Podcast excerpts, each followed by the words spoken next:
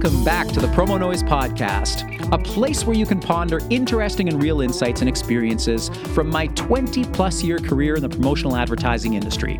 I'm your host, Alex Morin, and this is, of course, part 11 of the Mentor series featuring my first business mentor, Stan Gallen.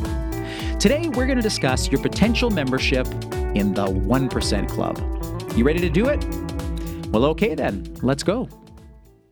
When I first started at Debco, one of the more important functions of an account manager was to uncover opportunities and provide quotes to customers.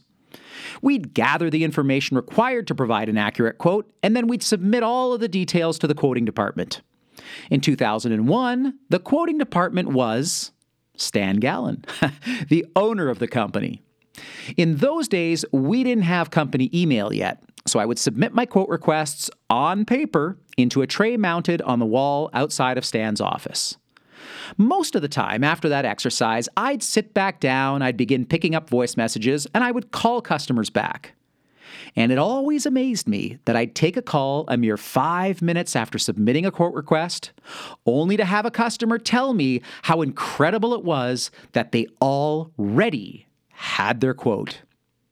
Now, Stan did two things when it came to quoting. Number one, he was fanatical about doing quotes immediately.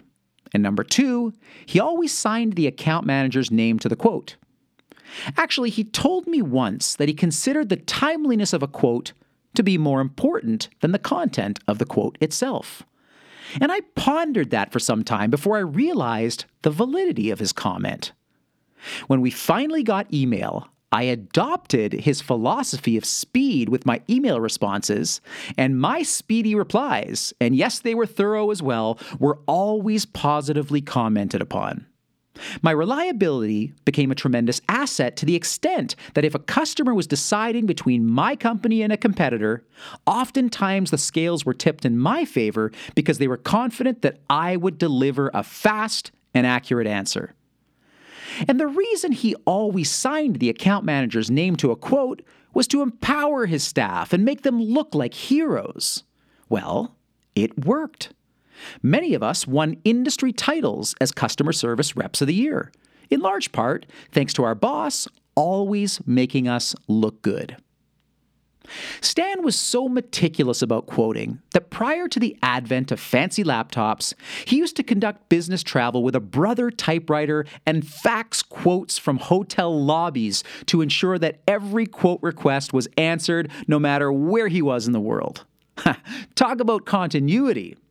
As I progressed through the company and eventually began traveling on my own to conduct sales presentations, Stan taught me a very important lesson. He called me into his office one day and asked me if I knew what it took to be part of the 1% Club. I didn't really know what he was talking about, so he expanded on the question. He asked me if I wanted to be among the top 1% of salespeople in the industry, to which I energetically affirmed that I did want that. He then told me one of the more valuable bits of info that I have ever heard. Although it may be the most common sense thing you'll ever hear, it'll probably serve you well to tattoo the phrase in your subconscious. He proceeded to tell me that it's very easy to join this elusive club. The only thing you have to do is what you say you're going to do. Ha ha, you missed it, didn't you? It comes pretty fast and it's so simple yet so profound. Do what you say you're going to do, and that simple act will put you in the 1% club. From then on, no matter where I was, I always did what I said I was going to do. Even when I knew for certain that the exercise was a dead end, I'd do what I said I was going to do. If I told a customer that I'd send them a sample, I'd do it. Even if it meant emailing the request from my hotel room at 1 a.m. after a social event. Stan was adamant that so few people actually do what they say they're going to do that when you do it, you actually stand out. How utterly simple, yet how utterly powerful and effective.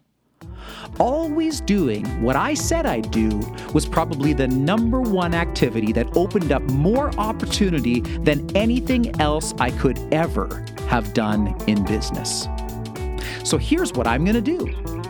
I'm going to keep on chronicling Stan's awesome advice, and in the next installment, I'm going to share Stan's appetizer philosophy. So long for now, and let's keep making beautiful noise together.